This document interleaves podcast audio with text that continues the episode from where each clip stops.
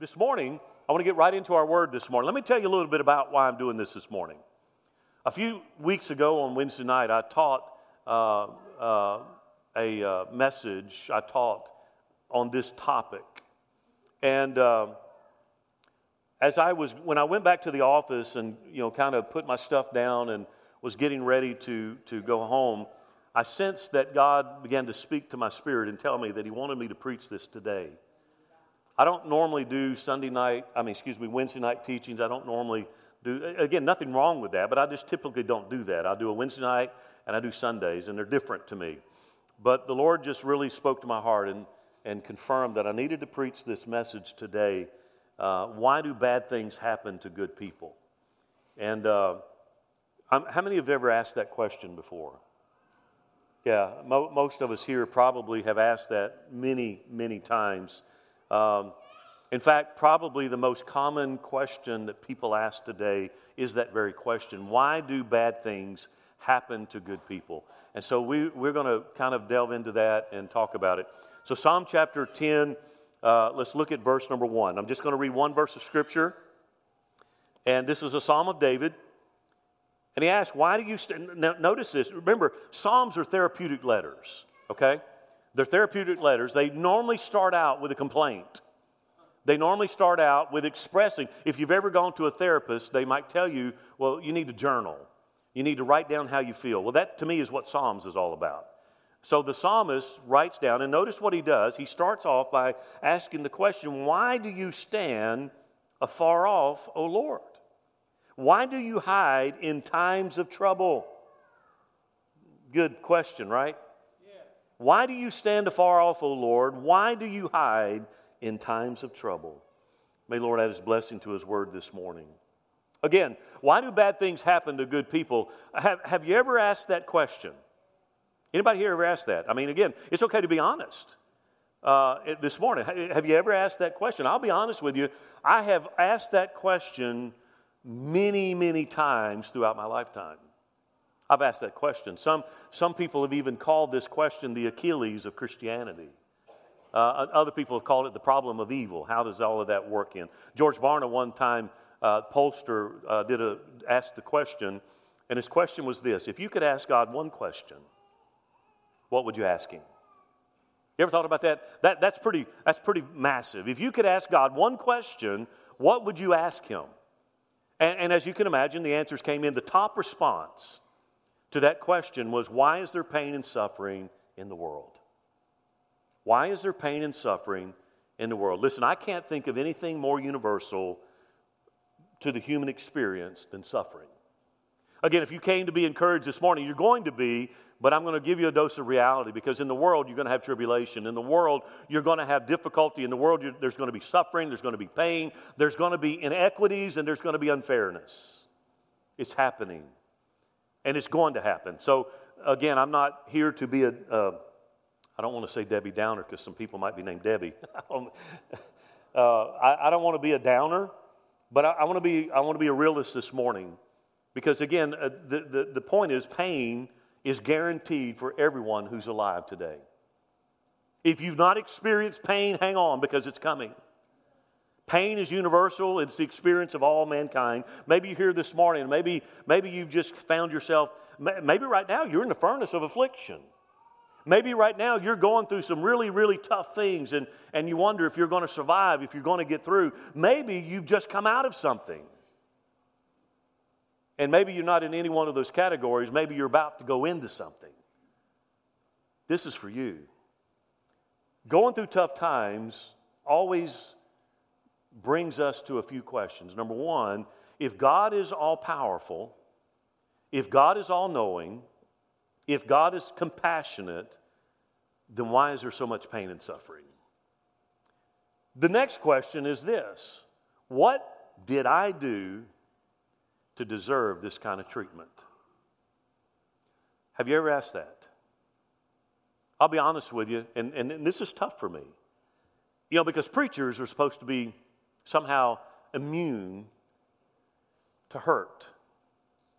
Some of you remember 11 years ago when my wife had her stroke, it was one of those things that was all of a sudden. My, my, my last picture of my helpmeet, who was whole and well was on January the 2nd, 2012. I left for the, an appointment I had with, uh, with some people in Burleson. She was standing at the kitchen counter.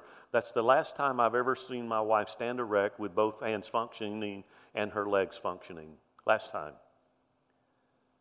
When she had that stroke and uh, went into the hospital, and it was a, for the next few months was a series of, of hospitals and rehabs and, and uh, live, assisted nursing, skilled, whatever they call those things. It was, it was back and forth, back and forth, all of those things. And I remember the board uh, approached me and they said, Pastor, we know that you're going through some really tough things, and we think you need to take a sabbatical and deal with your wife.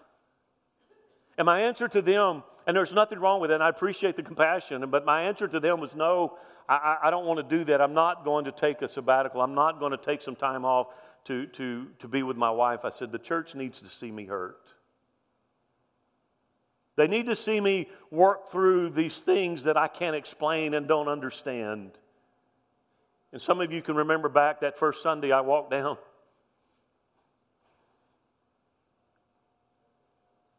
I walked down the aisle of this church with tears streaming down my eyes because my wife laid up in a hospital bed. And from that time on, you would think, okay, he's gotten used to it, and you don't get used to that. There have been times when I've gone to the Lord, and you know, think last year when I had some issues with my back, and I don't, I, I, can't take a day off with my wife. And again, I'm not here to, to, I'm just telling you, I know what this is all about because I've asked these questions. I don't have a time off. If I'm hurting, but she needs me, I still have to do it. There's times when I hurt so bad and pain would be shooting all through my body. I'd strap on a, a weight belt I'd grit my teeth and I would transfer her, move her, however, because she couldn't help that she couldn't do anything, but I'm her caregiver, and I would do all that I could to help my wife. But on the inside, I would be screaming, God, what did I do? What did I do? Where did I mess up for you to allow this to happen? And then I would say something like this God, I'd never do that to my boy. I'd never do that to my son, God. The scripture says, if you be an evil, know how to give good things and do good things to your children, how much more does your heavenly Father delight in giving good things to your, his children? And I would say, God, I'd never do that to my boy. Why are you doing it to me? I'm just giving you honest confession because you know what? When bad things happen, we, don't under, we can't explain it, we don't understand it. God, why do you allow us to hurt like this? We struggle, and the thing is, we struggle because it goes against our sense of what is fair and what is not fair. We tend to reason. You know, and yesterday was one of those days, so I'm a little bit more emotional because yesterday my wife, my wife couldn't even stand up yesterday had no strength in her body to even stand erect. And we struggle with that. And we have this sense of fairness, and, this, and, it, and it goes something like this If I choose to follow Jesus, then He ought to make everything okay.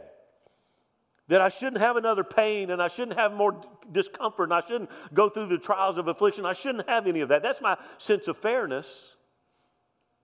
Psalm 73 is a great psalm that talks about that very thing how a guy struggled so much because he couldn't understand and reconcile in his mind because he's thinking that if I serve God, God's going to take care of me and all, and all of those things. And he said, You know what? I'm looking and I'm serving, but there are people that are doing much better than me that don't even serve God, don't even acknowledge God.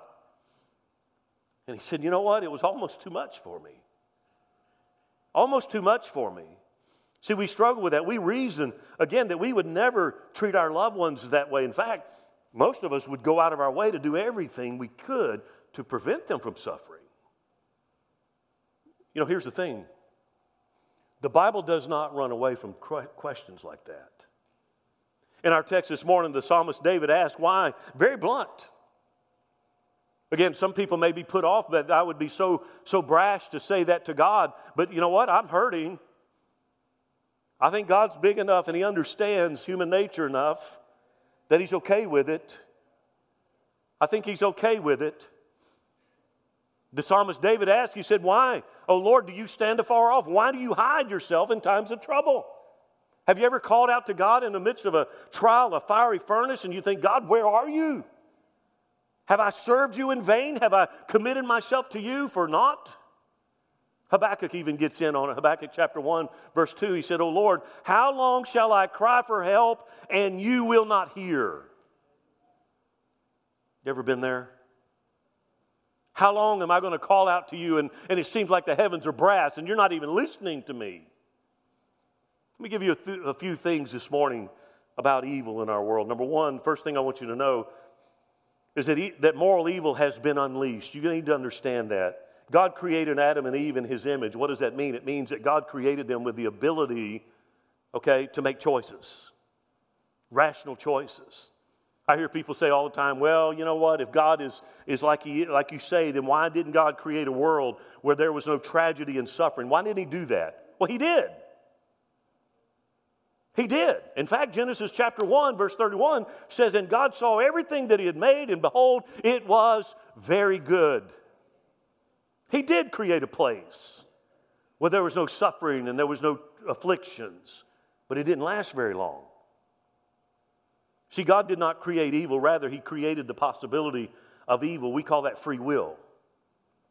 Free will. By choosing to disobey His standards and His word, Ever since that day, every one of us has been born, we've been born with the same ability to make choices and with the same ability also to lean towards rebellion.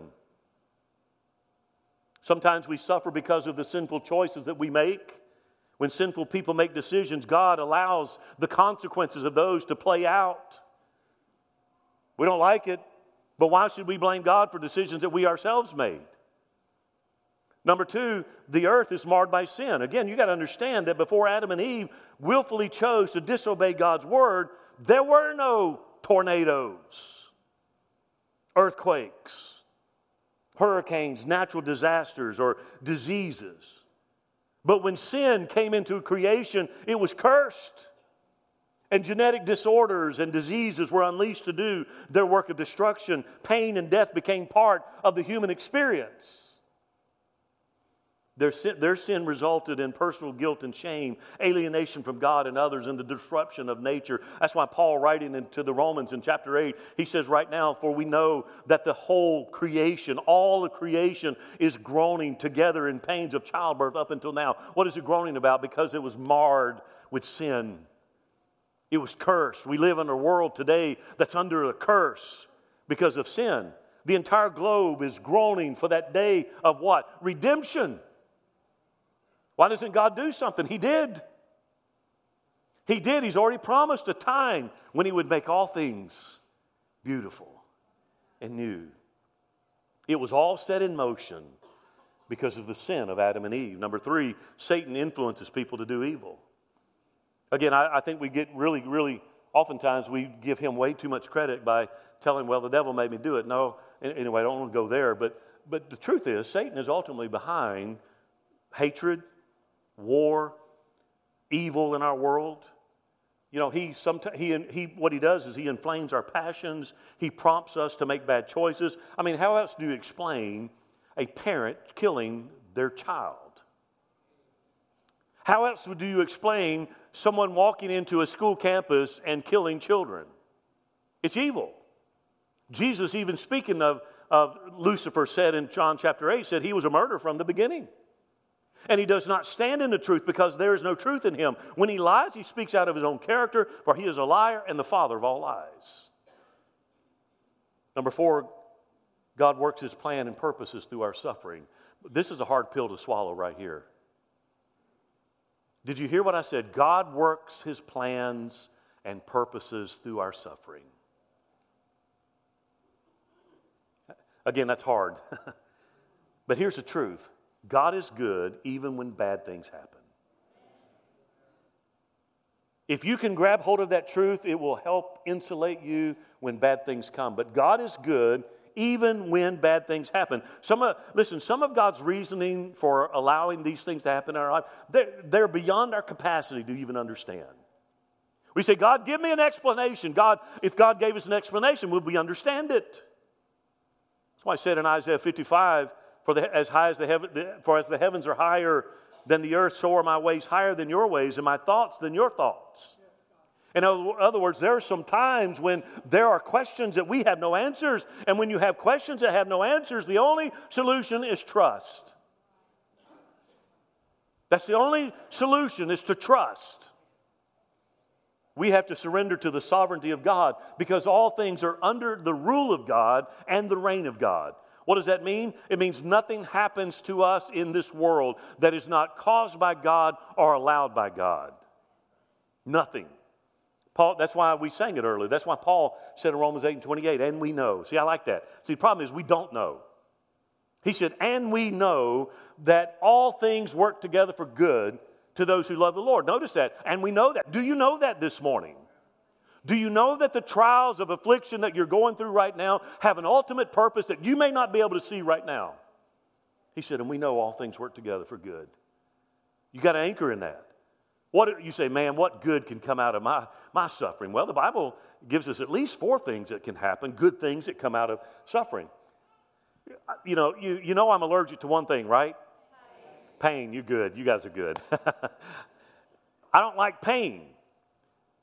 But oftentimes it is through pain that God teaches and molds me to be better than I am now. I don't like it. Why can't I learn? Why can't I be molded when it's good? But that's another story. So the Bible gives us at least four things that are good that come out of bad things. Number one, hard times can stretch us. We call that growth. If you go work out, most people that know anything about uh, what do they call that? Kinesiology, physical fitness, things like that. You, your muscles cannot grow unless they are stretched. You got to break them down, break down those fibers. You got you to stretch them. You got to work them. You got to task them. Well, same thing with our faith. If we always go through life, okay, with no problems, and we cruise with, without any issues at all, you know what? We'll stay soft, and our character will never develop. That's why James writes in chapter 1, count it all. I'll be honest with you, I've never, I've never enjoyed this scripture. Because I've never counted any of my trials joyful. Anybody else? Anybody done it? Count it all joy, my brothers, when you, when you go through various trials of various kinds, for you know, there it is again, you know, do you know, do you know what? Do you know that the testing of your faith produces steadfastness? And if you hang on, let steadfastness have its full effect, that you may be perfect and complete, lacking nothing. There it is. Do you know that?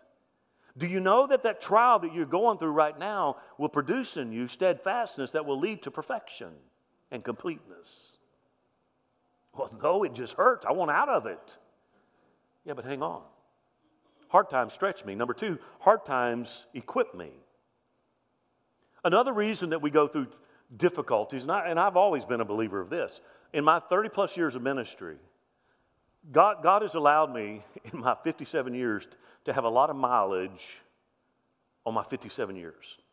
By the time I was 25 years of age, I had done more than you can even possibly imagine through, through, through just my life, my military service, all of I, have done, I've done a lot. And, and I'm not saying this because I really detest the been there, done that, got the t shirt. I really do. But in my 30 years of pastoring here, I can't think of an instance where people have come by and said, Hey, can, you, can we come talk to you? that I've not been able to relate to what they're going through. Why? Because God has equipped me through the things I've gone through. You see, God is masterful. That's what Paul wrote in 2 Corinthians. He said, The God of all comfort, there you go. The God of all comfort comforts us in our affliction. Why? So that we may be able to comfort those in their afflictions with the comfort that we ourselves have been comforted with. In other words, that how many of you have ever had somebody come to you that that that needed your counsel or just needed an ear, and they start talking to you, and you think, "Oh, hey, wait a minute, I've been through that." Let me share with you how God took me through the, that, that deep, dark valley of life at that moment. Let me share with you. Again, you're not there bragging about what's gone on in your life. You're just saying, hey, let me comfort you with the same comfort I've been comforted with. It's an amazing thing how God works that out. Through this situation with my wife, I've been able to talk about grief, I've been able to talk about loss, I've been able to talk about marriage. I have people say, You stayed. I'm like, well, okay. Why wouldn't I stay? I, more often than you think. More often than you think, you stayed. Okay, I made a vow to my wife, and I meant what I said in sickness and in health till death do us part. I meant that. And I will keep my word. If, if, if God forbid, but she were to die tomorrow, no regrets because I've been faithful to those vows as well as she. But I've been able to help people about commitment. Remember, commitment is not what keeps the marriage, excuse me, commitment is what keeps the marriage together. Love is the reward for commitment. Everybody said, Well, I just don't love them anymore. Won't commit to them. Because love is the reward for commitment. Anyway, I could preach on marriage, but I'm not. Number, number three, hard times can teach us. Do you know there are things that you learn going through the trials of affliction that you can't learn anywhere else? As hard as that is to hear, there are things that you learn in the valley of the shadow of death that you cannot learn anywhere else. Once, uh, uh, uh, again, Hebrews tells us, for he disciplines us for our good, that we, that we may share his holiness. For the moment, all discipline seems painful. Well, duh. Not pleasant. But then he goes on and he says, but it yields the peaceful fruit of righteousness to those who've been trained by it. I learned. I learned that, listen, when God delivered the children of Israel, and Moses used Moses and they led, it, led them out of, the Bible says in Exodus that God led them the long way around. You know why? Because there were lessons they needed to learn. And they could not learn them in a land flowing with milk and honey, but they could learn them in a wilderness. Where all, see, in, in captivity, the Egyptians provided them with, water, with melons and leeks and onions and all of those things and the, st- the, the hay and the, the mud. The, the, the Egyptians provided that. But they needed to learn for themselves Jehovah Jireh. They needed to learn. And they could not learn if they went straight from a, uh, the, the enemy providing all the way into the land flowing milk and honey. They had to learn something, and the only place they could learn was through the wilderness. It's the same with us. Last thing, hard times can reach us. You know, sometimes I've heard people say God had to, knock, how many's ever heard this statement? God had to knock me flat before I could ever hear him. C.S. Lewis said it like this God whispers to us in our pleasures, speaks in our conscience, but he shouts in our pain.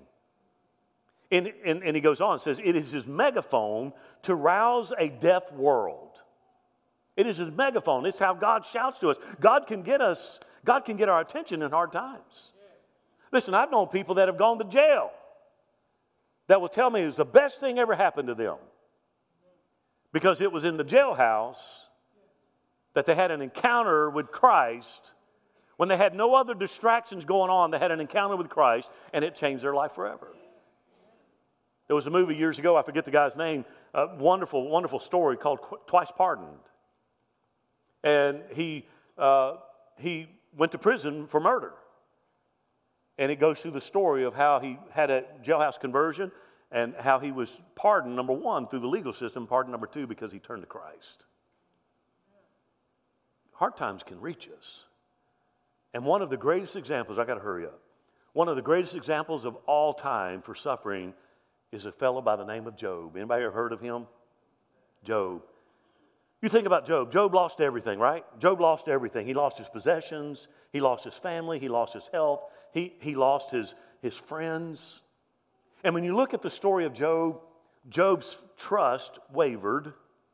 He mourned, he protested, he questioned, and here's the thing he even cursed the day he was born. Have you ever heard that bad that you cursed the day you were born? Basically, it goes something like this I wish I'd never been born. I, I, I wish I'd never, I wish I'd never been born. That's what he was saying. Job got to that place where he wished he had never been born. He desperately wanted to know why all of these bad things were happening to him, and God answered him. But not in the way that Job expected. See, for 37 chapters, Job has been peppering God with questions and complaints, and dare I even say accusations. 37 chapters, he's, he's, he was doing what I did. God, I'd never do this to my boy. Why are you making me suffer? What did I do? Why are you mad at me? See, I, I, really feel like the Lord wants me to say this right now. Some of you need to forgive God so that you can find the joy again. You need to forgive God and trust Him again.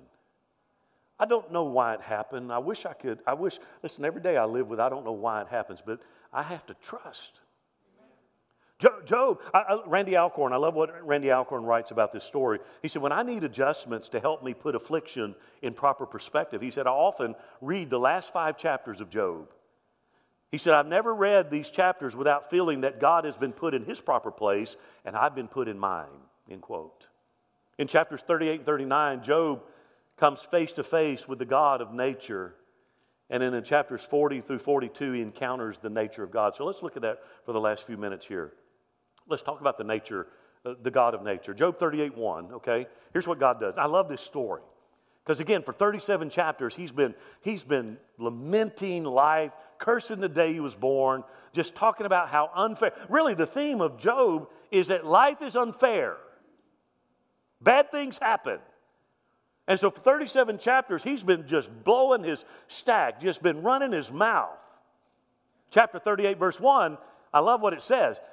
Then the Lord answered Job out of the whirlwind.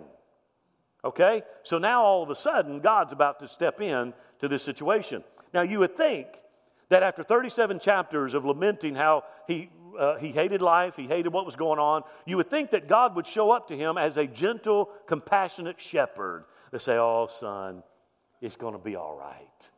You know, pat you on the back, kind of cajole you a little bit. You kind of think that's how God's going to show up. That ain't how he showed up. Not how he showed up. You would, you know, again, you, you would think, oh, now it's going to be all right.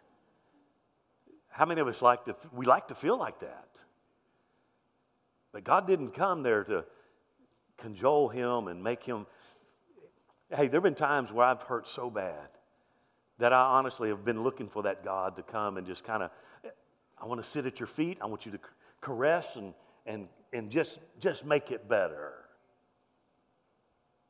Sometimes God says, Suck it up, buttercup.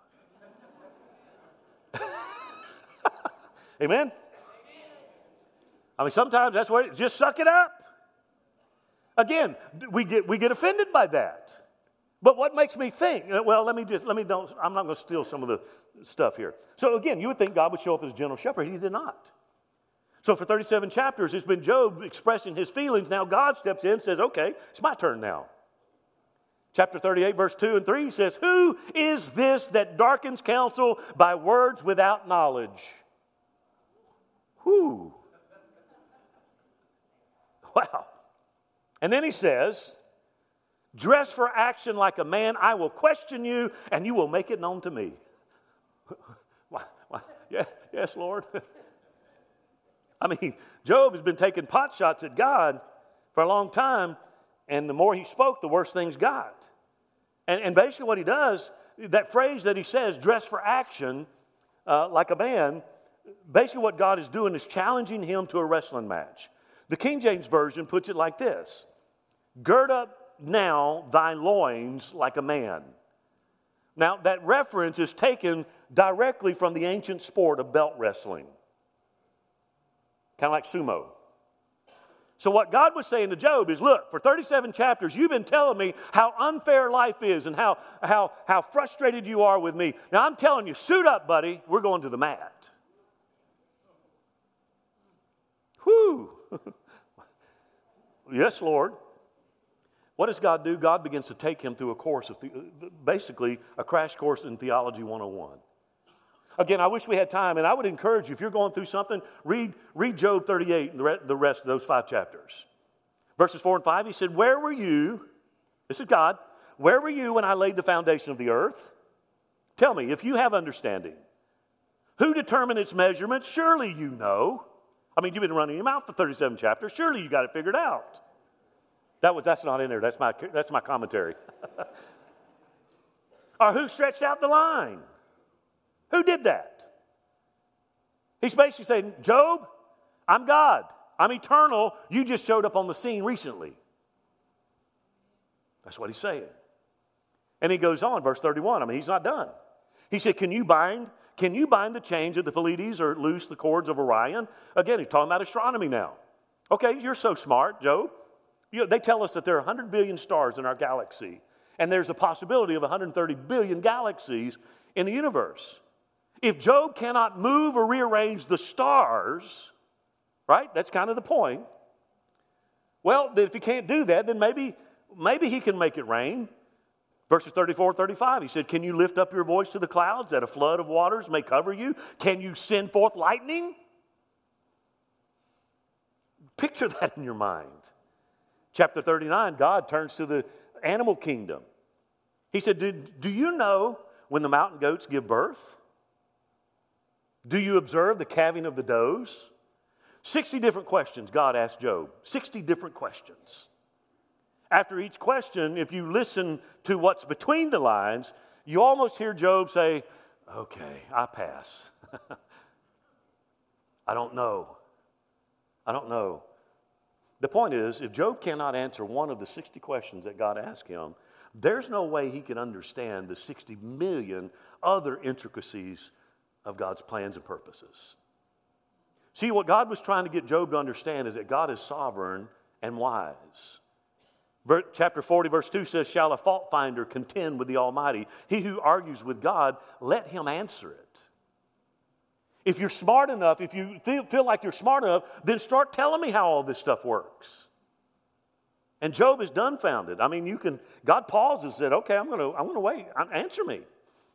And I love what Job says in chapter 40, verses 4 and 5. Here's what he said Behold, I am of small account What shall I answer you? I'm a little bitty thing. How can I answer you? And then he goes on like this. I love this. He said, I lay my hand on my mouth. 37 chapters, he's been bumping his gums. God says, Okay, hold on, buddy. Let me start. And he goes, That's what he does. I lay my hand on my mouth. He said, I have spoken once, and I will not answer. Twice, but I will proceed no further. In other words, he's like, I'm done. What the funny thing is, God's not. Because now he gets to find out the nature of God. So, God, once again in chapter 40, verses 7 and 8, he says, Dress, dress for action like a man. I will question you and you will make it known to me. So, God's like, Okay, this is round two. I've questioned you and you've not passed the test. So I'm going to give you another chance. We're going to go to the second round. So again, he puts on the belt, says, let's go to the mat. Let's start struggling about, over this stuff. So, so here's what, here's what I got to bring this in for a landing. God gets to the heart of what's going on with Job, okay? And this had to hurt Job. Here's what he asked He said, Will you even put me in the wrong? Will you condemn me that you may be in the right? You know what God is asking him? He's saying, if you can't answer those questions that I ask you, how can you put me in the wrong? How can you blame me and fault me for things that you can't even understand? Some of us blame God for things that God had nothing to do with. We are a product of the choices that we make. I am who I am today largely by the stuff that I've decided in the past. Who am I to blame God? Who am I to blame God? That's what Job was doing. He said, Look, will you even put me in the wrong? I, I, sometimes I feel so ashamed to even admit that I talk to God like that, but I, I'm human just like everybody else. We hurt.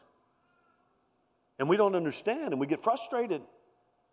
I can, I can relate to Job. He lost way more than I did, but I, I'm just saying, when I hurt and I don't understand, I, I, God, where are you? My prayer is, what's the deal? See, Job's initial reaction to loss in the very beginning, when you read it, was one of submissive, worship. I want you to watch this.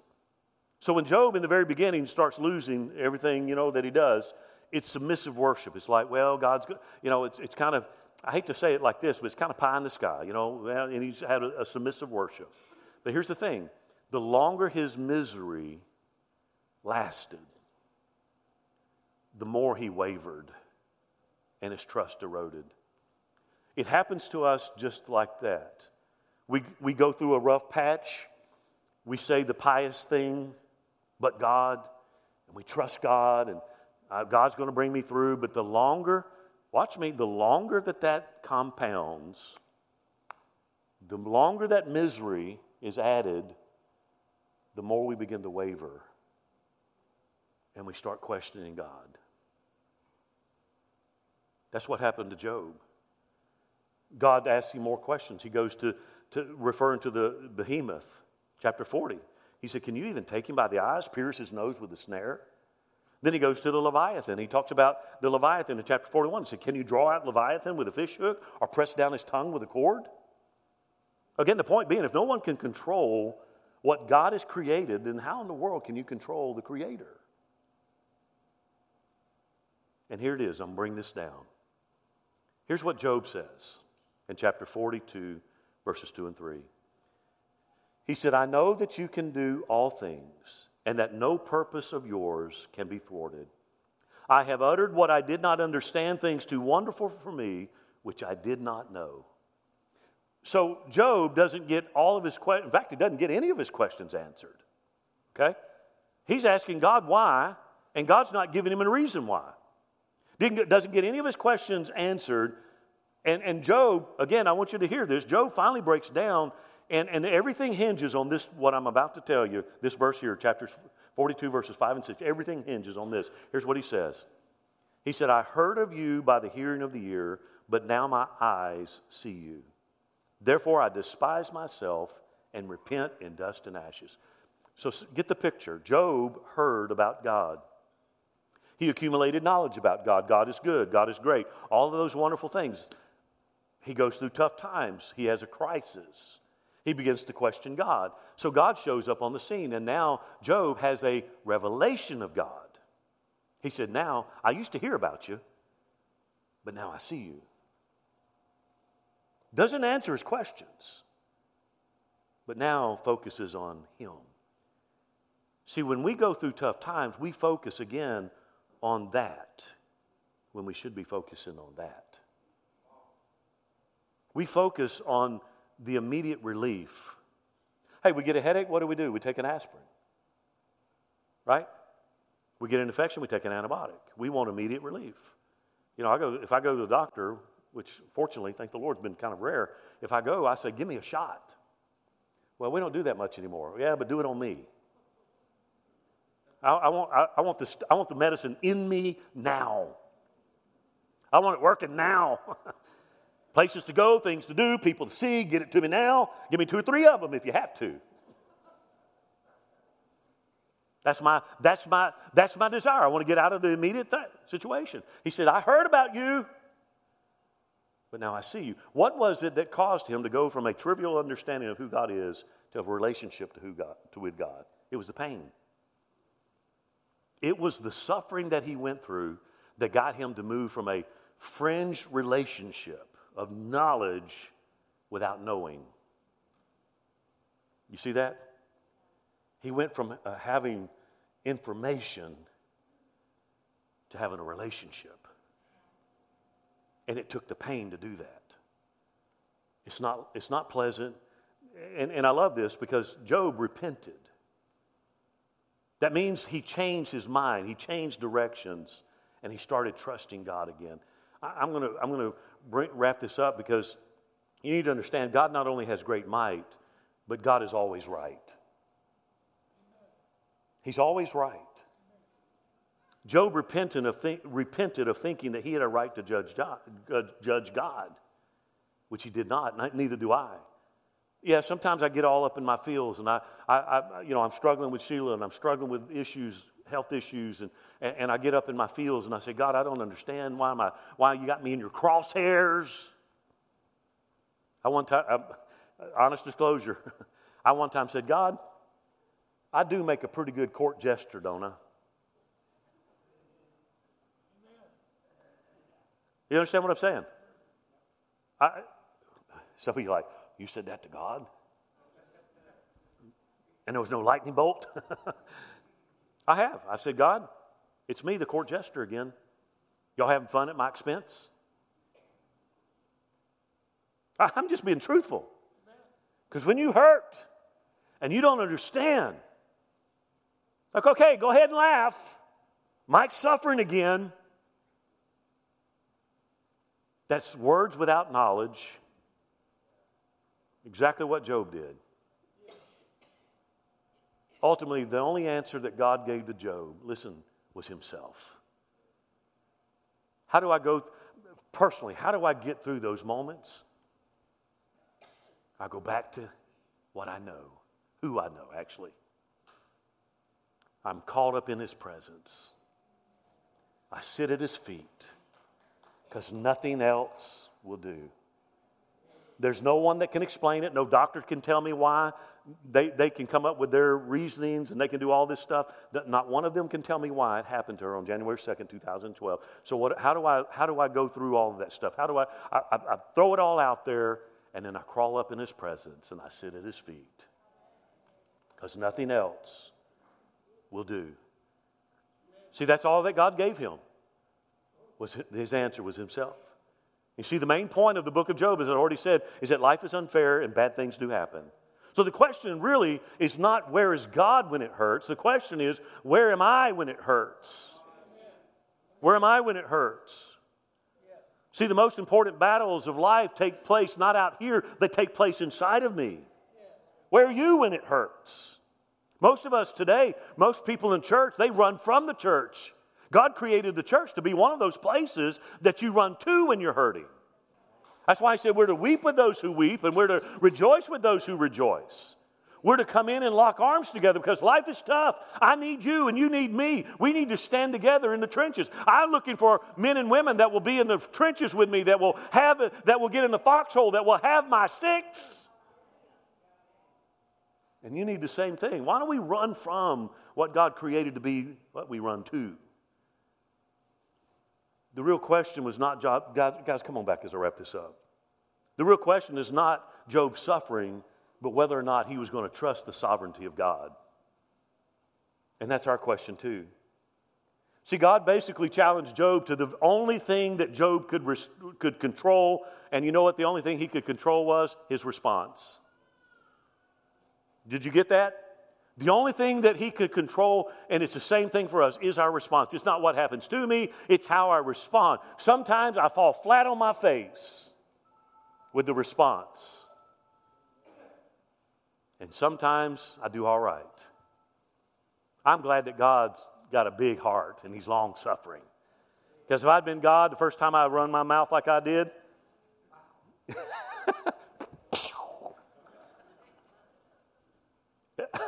I'm glad, I'm glad I could stand here and be honest with you. I had a meltdown yesterday. I just, I cried and I'm like, God, I don't understand. I mean, she can't even stand up on her own two feet. Again, I'm not saying that for, for any type of sympathy or awe, poor him. Not at all. It ain't been too many years for that. I'm just simply saying, I understand. I hurt too. But I got a great big God. I got a great big God. We need, we, you, you should have been in a, you should have been in early service. Well, no, this is fine. I'm in early service. I, I hadn't seen the worship order. Other than that, nothing else. We start singing about He makes all things. Man, I'm ugly crying. I, I, mean, it was just like words that brought healing to my to my wounds. Because nothing else will do. He's all. He's all. You know, we used to sing that. He's all I need. And it's true. Blaming God got him nowhere, gets us nowhere. So let me just close with this statement. We can either hurt with God or we can hurt without God. That's our choice. I can either hurt with God or I can hurt without God. I get to choose. So, where are you? Where are you when it hurts? I want us to close in prayer. Altar time. Stand with me, please. I said, out of obedience, I, I, don't normally do this, you know, from a Wednesday night to now. I don't normally do that, but I'm out. I'm doing it out of obedience because I believe there's some people here today that you need to forgive God for things that you don't understand. And, and I will tell you, the devil will exploit that more than you can even anticipate. Well, look there. He must like him better than you because he didn't do any of that to him. Hey, I've been through every one of those. How many's ever said that? You must be my mom, you must be the favorite kid of the house. Maybe you're sitting here thinking somebody else is the favorite kid because you don't get that preferential treatment. Again, that's words without knowledge, without understanding. And I really feel like the Lord just told me that if you would, if you would forgive him, you will find the joy that you've been lose, that you've not had in a long time. If you'll forgive him for the troubles of your life, you can find joy again. You can find peace. Doesn't answer the questions why, it just goes back to what Proverbs 3, 5, and 6 says trust in the Lord with all of your heart. Lean not to your own understanding, but in all of your ways acknowledge Him, and He will direct your steps. So now my prayer is like this this is my prayer God, help me today with the lot that I've been given in this life. Help me to handle it honorably that reflects well on you. So that if I'm pushing my wife in a wheelchair or whatever I'm doing, if somebody sees me and says, hey, tell me, the, tell me where you get that strength from, I can say nothing else but Him. That's my prayer. Give me the grace to handle daily what I could not otherwise handle. So, as they sing this morning, I'm just going to open the altars like this. If you're here today and you're hurting, and this has somehow made sense to you and helped you, maybe there's some things that have happened that you've not been able to reconcile and process. maybe like Job. Job just repented. God, I'm sorry. I spoke without understanding. Help me trust you. Help me trust Him. Maybe you're here today and you need to forgive God. I know it sounds kind of ridiculous. You come go through the motions, but it doesn't mean anything because you need to forgive God. You got something on the inside that's holding you back. Because if you strip it all away, there's hurt there that's unresolved. So if you find that this morning, you need, and plus, thirdly, if you need anything in prayer, please join us. But while they sing, would you come this morning? This is for you. I'm doing it out of obedience today because I feel like somebody needs to let it go so God can heal them.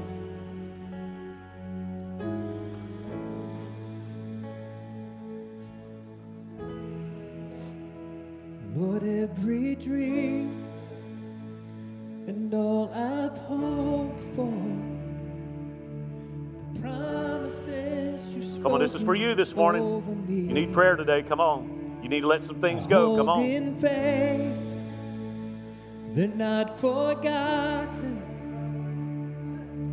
In spite of what I feel or what I see. And oh, I'm choosing to believe. Oh, oh, oh your word's enough for me. I'm confident of this, that I will see your goodness in the land of the living. In the land of the living, one thing will never change. My hope is in your name because you are living, because you are living.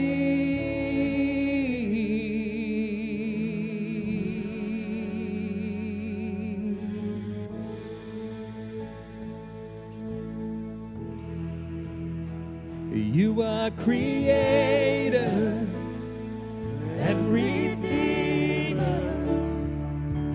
You take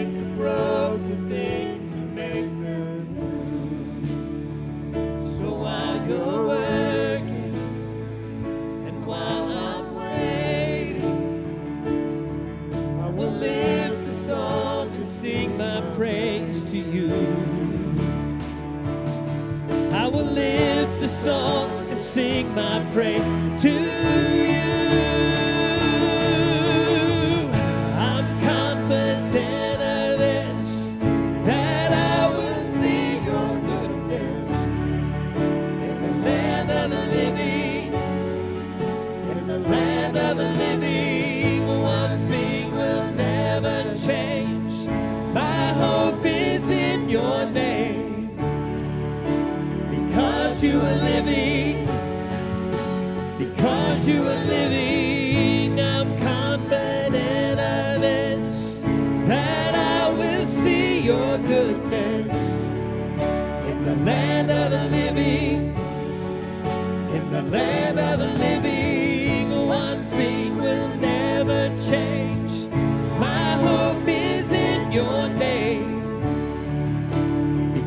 you were living.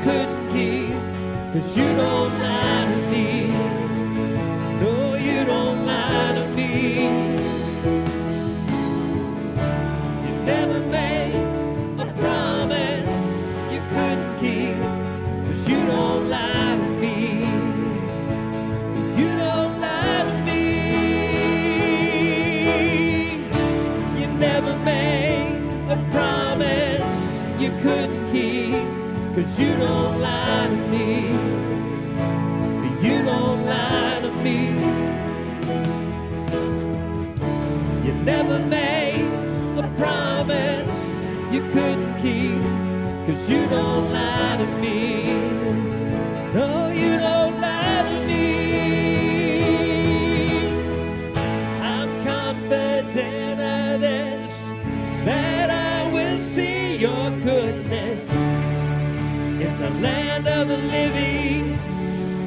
in the land of the living. One thing will never change. My hope is in your name. Because you are living, because you are living, I'm confident of this that I will see your goodness in the land of the living, in the land of the living.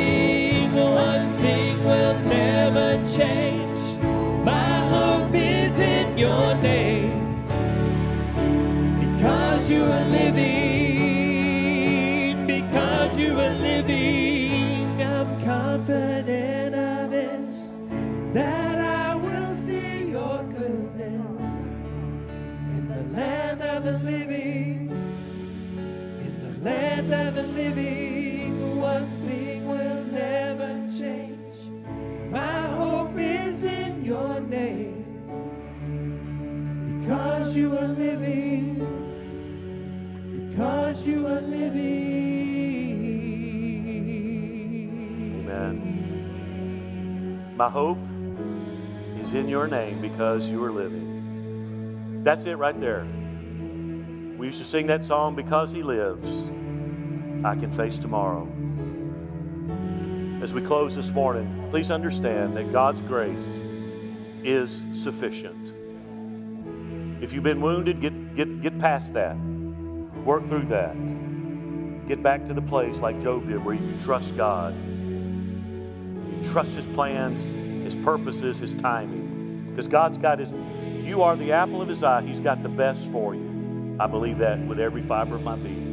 Father, today I thank you. Lord, I've been obedient to do what you've asked me to do. Lord, I pray that your words have gone forth that find fertile soil to grow.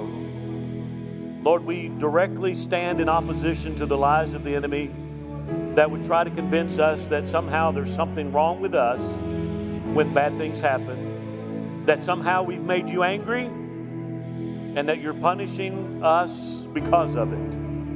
Lord, we stand against that right now. We understand and we trust you.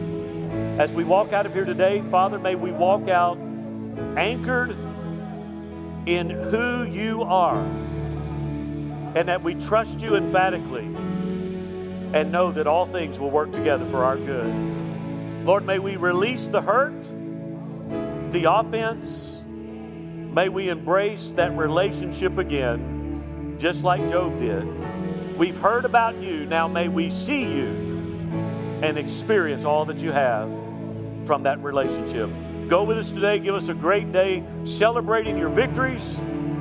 Bring us again the next time, should you tarry. I love and bless each one now in the mighty name of Jesus. And we all said, Amen. God bless you. I love you. Thank you for being with us online. I'll see you next time. God bless you, and I love you very much. You never made a promise you couldn't keep, cause you don't lie to me. You don't lie to me. You never made a promise you couldn't keep, cause you don't lie to me. You don't lie to me. You never made a promise you couldn't keep, cause you don't lie to me. You don't lie to me. You never made a promise you couldn't keep, cause you don't lie to me. You don't lie to me. You never made a promise you couldn't keep, cause you don't lie to me. Don't lie to me. You never made a promise you couldn't keep, cause you don't lie to me.